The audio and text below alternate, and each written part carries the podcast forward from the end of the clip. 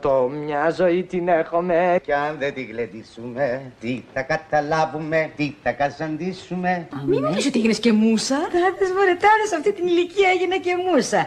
Αλλά έτσι, έτσι, έτσι είναι. Αρχίζεις μουσίτσα, γίνεσαι μουσα και στο τέλος καταντάς μουσείο. Κάθε Σάββατο γύρω στις 10.30 στο ρόλο του Σαββάτου με το Ρένο σας ταξιδεύουμε και ξεδιπλώνουμε αναμνήσεις από τη ζωή και το έργο μεγάλων καλλιτεχνών που σφράγισαν τον ελληνικό κινηματογράφο, το θέατρο και τη μουσική με μένα την Κατερίνα Συμπόνη στη νέα πανελλήνια φωνή. Λοιπόν, σήμερα δεν ξέρω αν το προσέξατε, αλλά είμαστε μια ωραία ατμόσφαιρα είμαστε. Σαν παλιό σινεμά και σαν τη γαλήμα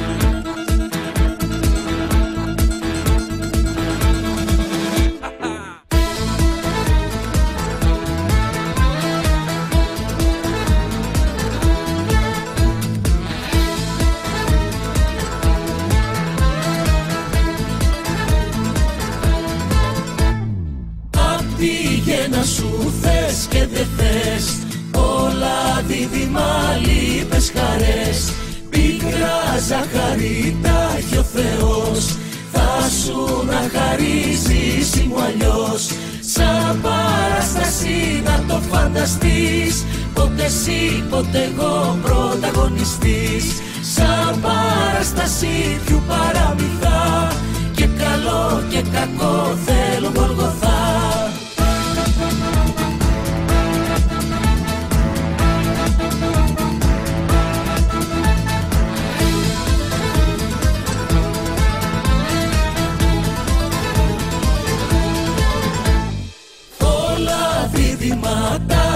ζωή. Γέλια, δάκρυα, βράδυ, πρωί. Όλα δίδυμα κόσμε ντουνιά Και διχασιμό μια μπετονιά. Σαν παράσταση να το φανταστείς. Ποτέ εσύ, ποτέ εγώ πρωταγωνιστής. Σαν παράσταση ποιου παραμυθά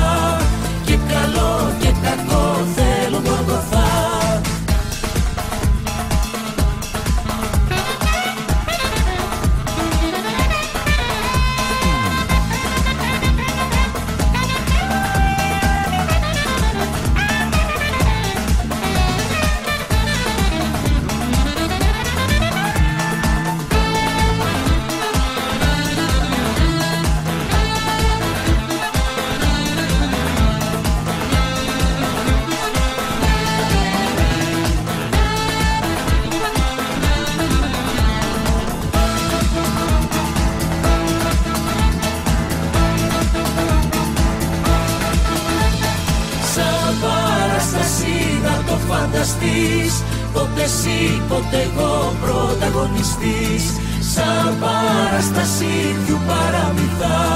Και καλό και κακό θέλω γοργοθά. Σαν παράσταση να το φανταστείς Ποτέ εσύ, ποτέ εγώ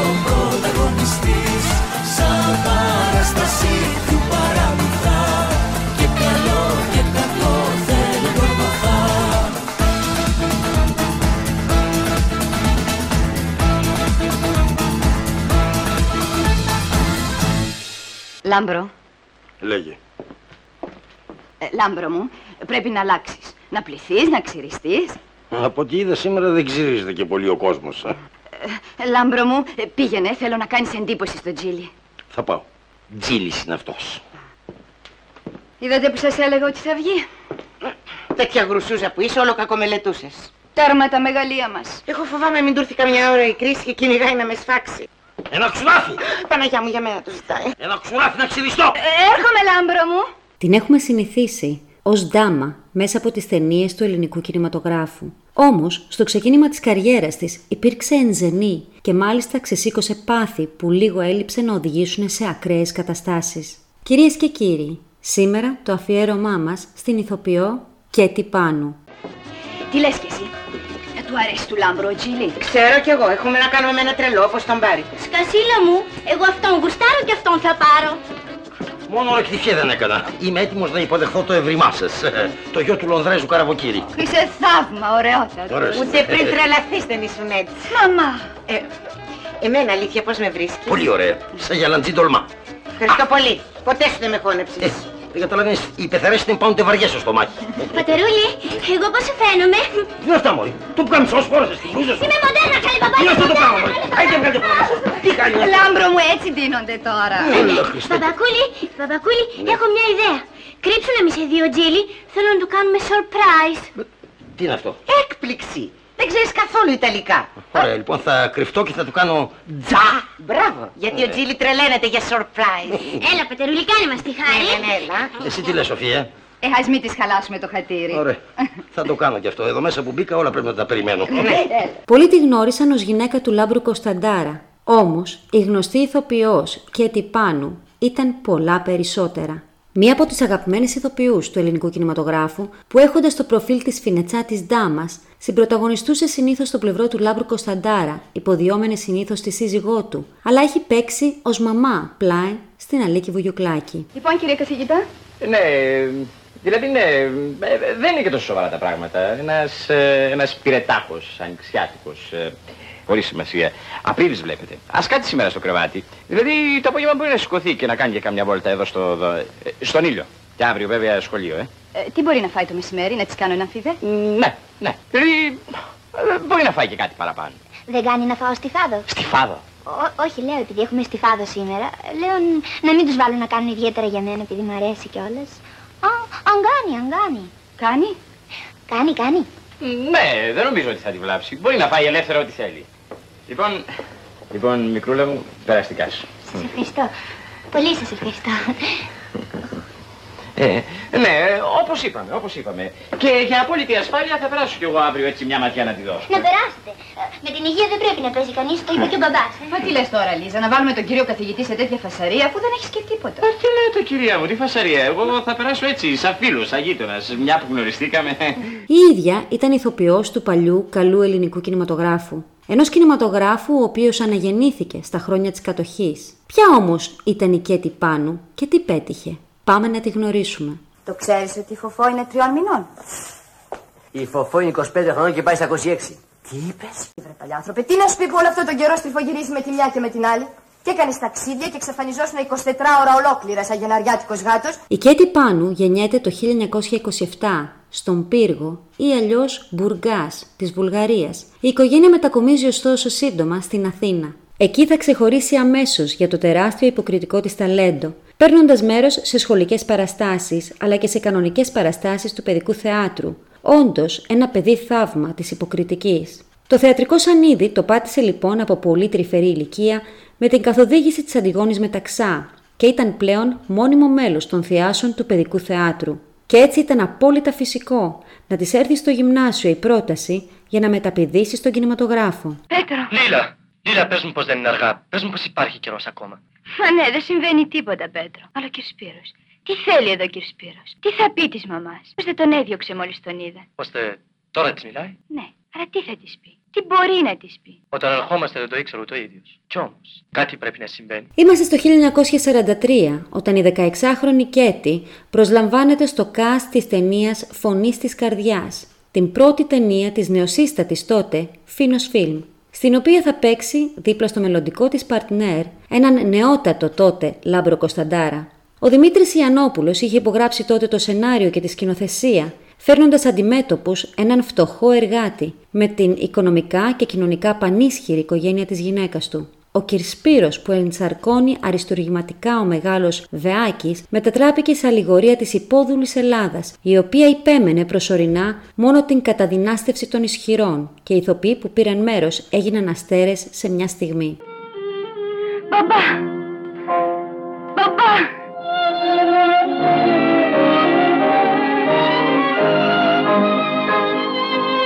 Παιδί μου.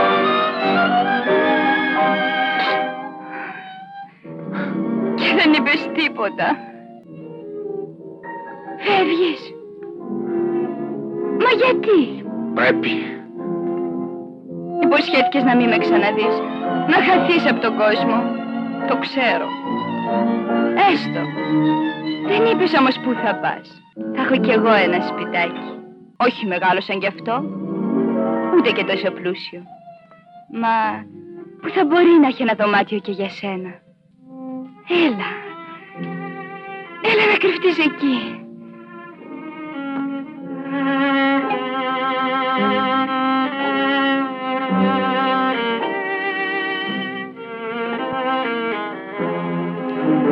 Παπά! Πιο συγκεκριμένα, κατά τη διάρκεια των γυρισμάτων της ταινίας «Η Φωνή της Καρδιάς», στην οποία πρωταγωνιστούσε η πρωτοεμφανιζόμενη τότε Κέτι Πάνου, ο σκηνοθέτης την ερωτεύτηκε παράφορα και ζήλευε κάθε άντρα που την πλησίαζε. Η ταινία αυτή, όπου έκανε τον τεμπούτο της ο Δημήτρης Χόρν, η Κέτι Πάνου και η Σμαρούλα Γιούλη, ήταν η πρώτη που προβλήθηκε με την επωνυμία της Φίνος και γυρίστηκε το 1941 στην κατοχική τότε Αθήνα. Δεν σκέφτομαι πια τίποτα. Ας γίνει ό,τι γίνει. Μην το λες αυτό. Μου φτάνει που σε βλέπω με αυτό το φόρεμα που ετοιμάζονται να σε δώσουν σε έναν άλλο. Ο Ιαννόπουλος δυσκολευόταν να δεχτεί το γεγονός ότι ένας άλλος άντρας, δηλαδή ο Δημήτρης Χόρν, θα έπρεπε σύμφωνα με το σενάριο να φιλήσει την Πάνου. Έτσι, κατά τη διάρκεια της επίμαχης σκηνής, εκείνος αντέδρασε ακραία και οι δύο άντρες παραλίγο να πιαστούν στα χέρια. Η ταινία προβαλόταν επί τρεις εβδομάδες σε τρεις κινηματογραφικές αίθουσες της Αθήνας, προκαλώντας τότε παντζουρλισμό έξω από το σινεμά που ενόχλησε ακόμα και τον ναζί κατακτητή. Νομίζω ότι πρέπει να μου δώσει μια καλύτερη εξήγηση. Έχεις δίκιο, αλλά ελπίζω να θυμάσαι τι μου είπες εχθές. Ότι είμαι παντρεμένη. Σου εξήγησα όμως.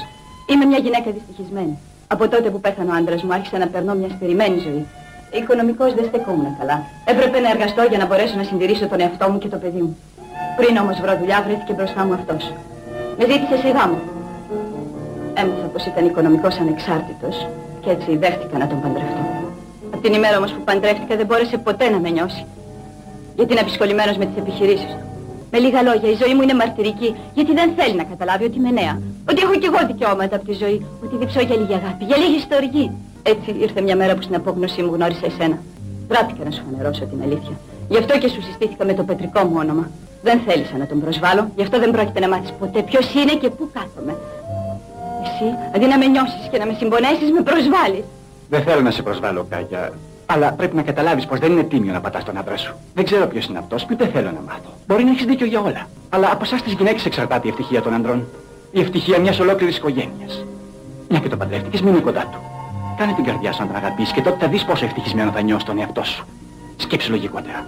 Στο κάτω-κάτω είσαι μητέρα και έχεις υποχρεώσεις. Η Κέτι Πάνου, ξεπηδώντας από τη φωνή της καρδιάς ως νέα ενζενή του ομιλούντος ελληνικού κινηματογράφου που αναγεννιέται μαγικά, Όντως, μεγάλο υποκριτικό φιντάνι, σπουδάζει υποκριτική στη Σχολή Ηθοποιών Κινηματογράφου του Γιώργου Θεοδοσιάδη, αλλά και κλασικό μπαλέτο. Μπαλαρίνα δεν θα γινότανε βέβαια, καθώς μέχρι τότε την είχε κερδίσει ολότελα η ηθοποιία. Πολύ πριν ανέβει επαγγελματικά στο θέατρο, το 1962 με το θίασο του Μίμη Φωτόπουλο, το έργο «Έξω οι κλέφτες», η Κέτη είχε ήδη στο ενεργητικό της καμιά δεκαριά ταινίες, πάντα ως γνωστή πρωταγωνίστρια. Τώρα αλήθεια γιατί αγκαλιαστήκατε και φυλάτε τον αέρα δεν το κατάλαβα ποτέ αυτό. Έλα, κρύε. Επειδή έχουμε ρούζ και αν φιληθούμε πραγματικά θα πεσαλιφτούν. Ε, μην φιλιώστε καθόλου, δώστε τα χεράκια σας. Και αν σας φτάνει και αυτό, τρίφτε τις μύτες σας όπως κάνουν στην Αλάσκα. Να κάνετε έτσι. Ξεχωρίζουν τα ιστορικά από κάθε άποψη φιλμ η Βίλα με τα Νούφαρα το 1945, Άννα Ροδίτη το 48, 100.000 λίρες, ο δρόμος με τις ακακίες το 1954, ένας Δον Ζουάν για κλάματα το 1960, η κυρία του κυρίου και ο Δήμος από τα Τρίκαλα ένας Δον Ζουάν για κλάματα. Είναι ένας αμετανόητος εργένας. Τα σχέδιά του για καλή ζωή έρχεται να τα χαλάσει η κόρη του καλύτερου φίλου του. Ο κύριος Δεπάστας. Να αφήσει τις γυναίκες για να κάνει babysitting. Λοιπόν, φαΐ και ύπνο, ε. Κύριε. Ένα ποδίκι. Πού είναι το ποδίκι; Να κάνετε τα ξυλιά του κάτω. Λάμπρος Κωνσταντάρας. Εγώ δεν είμαι νέος. Ε, βέβαια. Μάρω Κοντού. Είσαι ένας άδειος, ένας άδειος. Κέτι Πάνου. Ανδρέας Μπάρκουλης και η Άννα Φόνσου. Τι θέλεις πάλι; Ένας Δον Ζουάν για κλάματα. Το 1954 η Κέτι Πάνου παντρεύτηκε κάτι το οποίο ανέκοψε την κινηματογραφική της ορμή και έτσι εξαφανίστηκε για 6 χρόνια μέχρι το 1960. Όλα αυτά, εκτός από τον Δον Ζουάν για κλάματα, του Κωνσταντάρα όταν θα βρει τον μόνιμο κινηματογραφικό της παρτνέρ. Η νέα και ολότελα επιτυχημένη δεύτερη αυτή καριέρα της θα έχει τώρα και πάρα πάρα πολύ θέατρο. Κοίτα και θα ξεκινήσουμε από εσάς. Πώς ήταν η πρώτη επαφή σας και η συνεργασία σας με τη Θεία Ελένα πάνω στη σκηνή. Ομολογώ ότι δεν το είχα καν καταλάβει. Ήμουνα μαθήτριά της στο σχολείο. Στη σχολή μεταξά. Διάλεγε πάντοτε τα παιδιά που πίστευε ότι μπορεί να έχουν ταλέντο. Ε, μεταξύ αυτών ήμουνα και εγώ. Η κόρη της, εγώ. Η χαρά μου βέβαια ήταν να με πάρει από την τάξη για να κάνω πρόβα. Να φύγω από τα μαθήματα.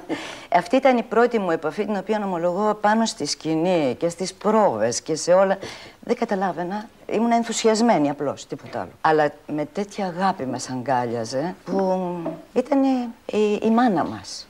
αυτή, αυτό το μικροσκοπικό πλασματάκι. Γιατί ήταν πολύ μικρή κοντούλα. Ήταν μικροσκοπική. Η φωνή της, το χάδι της. Πώς δινόταν μια παιδική παράσταση από τη Θεία Ελένα; Καταρχήν κάναμε σε μια αίθουσα του σχολείου πάντα πρόβα. Πάντα με καλοσύνη, πάντα με γλυκά λόγια, διόρθωνε τα παιδιά. Μας διόρθωνε σε οτιδήποτε. Και μετά κάναμε ε, τη γενική μας πρόβα στο θέατρο πάντα. Υπήρχε ένα θέατρο όπου είναι τώρα το Διάνα και το Γλώρια. Και εκεί κάναμε τις παραστάσεις. Αυτή η αγάπη που είχε για τα παιδιά έβγαινε με ποιο τρόπο και τα έργα που ανέβαζε, τα θέματα που διάλεγε. Ήταν ε, μόνο ψυχαγωγικού χαρακτήρα; Τα θέματα, όχι, όχι μόνο ψυχαγωγικού, έπαιρνε τα παραμύθια. Ανέβαζε μόνο παραμύθια. Ε, τα ταξίδια του Γκιούλιβερ, της Σταχτοπούτα, τα... όλα, ό,τι παραμύθι υπήρχε, το έκανε θεατρικό. Αλλά τόσο πετυχημένο και δεν ξέρω αν τη διασκευή στο θεατρικό το έκανε μόνη της. Αυτές τις λεπτομέρειες δεν τις ξέρω, γιατί δεν μπορούσα να τις μάθω τότε. Πώς ενθάρρυνε τα παιδιά, γιατί σίγουρα ήταν Με δύσκολο. πολύ αγάπη, με πάρα πολύ αγάπη. Δεν την είχα ακούσει ποτέ να φωνάξει και να μαλώσει. Κατόρθωνε με τον τρόπο της το γλυκό να, να την ακούνε όλα τα παιδιά και να κάνουν αυτό που ήθελε. Ήταν πολύ γλυκιά. Στο θέατρο καθιερώθηκε αμέσως και συνεργάστηκε τελικά με όλους τους θειάσου και τους γνωστότερους πρωταγωνιστές. Ξεχωριστή θα είναι η πορεία της δίπλα στο μεγάλο Κωνσταντάρα με τον οποίο έπαιξε μαζί και πάρα πολύ θέατρο την ίδια ώρα που συνεργάστηκε επί σειρά ετών με τους θειάσου του Αναλίτη Ριγόπουλου, Βουγιουκλάκη Παπαμιχαήλ, Γιούλη Πάντζα. Από το Σανίδι θα κατέβει τη θεατρική σεζόν 1997-98, έχοντας πάρει μέρος στις επικίνδυνες σχέσεις την περίοδο 96-97 στο θίασο Καζάκου Τζόρτζογλου και ολοκληρώνοντας 35 χρόνια πορείας με το έργο «Κλουδί με τις τρελές» που ανέβασε ο Σωτήρης Μουστάκας εκείνη τη χρονιά. Έλα, έλα τώρα, ψάχνει γιατί δεν τον αντέχω. Κόλλησε. Μα πού πήγε και τον βρήκες για φωτογράφο; Η Μέρη μου τον σύστησε. Πω, πω, φάτσες, κοίταξε τέτοιες, αλλιώτικες. Ό,τι θέλεις. Κοίταξε, κοίταξε, μια κοντή σαν να το μοτρείς, δεν είναι. Αν εδώ κοίτα αυτό καμάρι. Α, τι είναι, κοίτα. Πού παρασκευάς; Το γνώρισες κι εσύ, ε; Ναι, βέβαια. Και αυτή εδώ, Ξανθιά. και νόστιμη. Ε, όχι και νόστιμη, σαν κατσίκα είναι. Α, τον άτιμο, α, τον απέσιο, α, το κτίνος. Να μου φωτογραφίσετε με ξανθιές. Α, θα του δείξω εγώ. Τι κάνεις εκεί; Την κλέβω, την παίρνω και τρέχω στον δικηγόρο μου. Θα τον χωρίσω, θα του ρίξω βιτριόλι, θα τον πυροβολήσω. Κάνεις σαν μωρό παιδί. Εγώ, ε.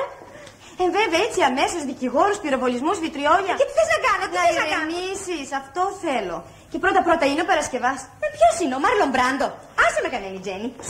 Η μεγάλη κυρία του θεάτρου τυποποιήθηκε και αυτή στο εμπορικό μας σινεμά σε ρόλους μεγαλοαστής συζύγου και μάνας. Από τα 30 και πλέον ταινίες που την περιλαμβάνουν στους τίτλους της ξεχωρίζουν τα φιλμ «Χτυποκάρδια στο θρανίο», «Ο φίλος μου ο Λευτεράκης», «Ευχή και κατάρα», «Κλαίω και σ' αναζητώ», «Η Ελλάς χωρίς ερείπια», «Η κόρη της πενταγιώτισσας», «Η Αθήνα μετά τα μεσάνυχτα», «Κακός ψυχρός και ανάποδος», «Η συμμορία των εραστών», αλλά και η συνεργασία της με τον Λάμπρο Κωνσταντάρα φυσικά, ο Ρωμιός έχει φιλότιμο, ο Τρελός τα έχει 400, ο Μπλοφατζής, ο Τρελοπενιντάρης, ο Φαφλατάς, ο άνθρωπος που γύρισε από τη ζέστη. Ηρέμησε, Λάμπρο μου, είσαι εκνευρισμένος. Εδώ μέσα δεν πρόκειται να ηρεμήσει ποτέ πια. Τα λεφτά μου. Πού είναι τα λεφτά μου; Φέρτε να, να, να, να τα κάψω. Αυτά μου χαλάσαν το σπιτικό μου. Μην του τα δίνεις, Σοφία. Πάψε κακούργα. Δώστε μου τα λεφτά μου γιατί θα τα σπάσω όλα εδώ μέσα. Ακούτε; Καλά, καλά, καλά, θα στα δώσω. Παναγιά μου, πάνε τα λεφτά. Στάχτη θα τα κάνει ο τρελός. Ορίστε τα λεφτά σου. Πόσα λείπουνε; Ξέρω κι εγώ μήπως τα μέτρησα. Ε, βέβαια, γιατί να τα μετρήσεις. Όταν όμως περνούσες μόνο με το μισθό μου, τα μέτραγες όλη την ημέρα. Καλέ, σαν να μην είναι πολύ τρελός. Τώρα να δω τι θα γίνεται. Τώρα που θα χάσετε και αυτά και εμένα. Γιατί εγώ θα φύγω. Θα φύγω και δεν θα με ξαναδείτε πια. Ξεγραμμένο δεν είχατε. Ένα που το όνειρό σας γίνεται πραγματικότης. Τρελάρες! Γεια σας!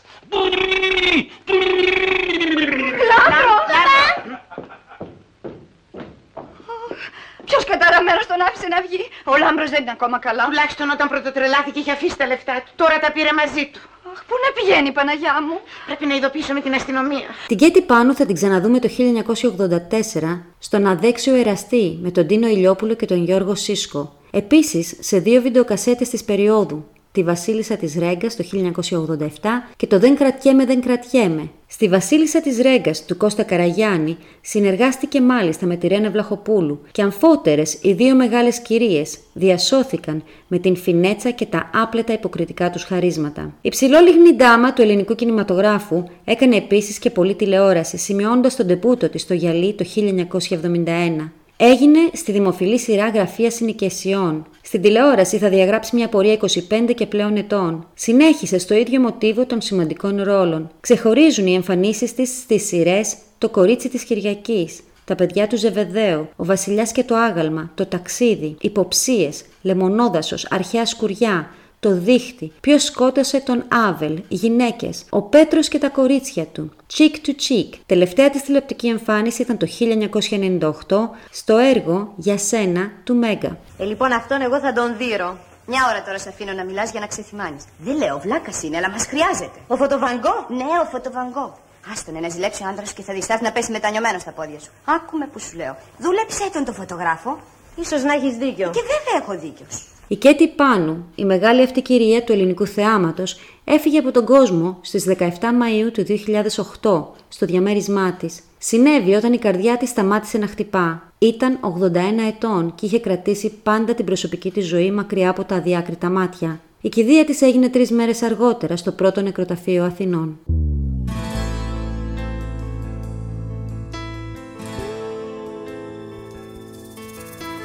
Πάει το ταξίδι τελειώνει. Και να το φινάλε σημώνει του παιχνιδιού στιγμές της φαντασίας χρόνη. Σβήνει το φως και πάλι μόνη. Όνειρο ήταν και πάει.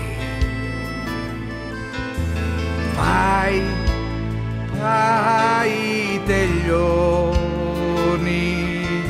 Και στο παρόν ξαναγυρνάει. Του χρόνου το ρολόι. Πέφτουν οι μάσκες στα στολίδια της φαντασίας τα παιχνίδια. Το παιχνίδι τελειώνει. Σβήνουν τα φώτα κι είμαστε μόνοι. Της φαντασίας το ταξίδι σκηνικό μας το παιχνίδι. Πάει το παιχνίδι τελειώνει.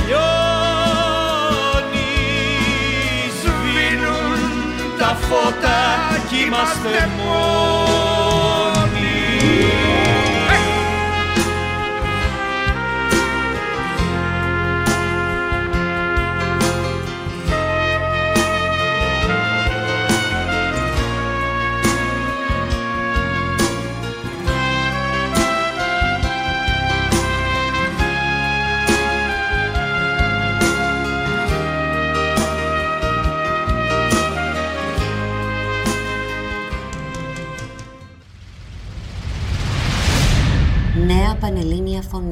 14-22 Μεσαία Κύματα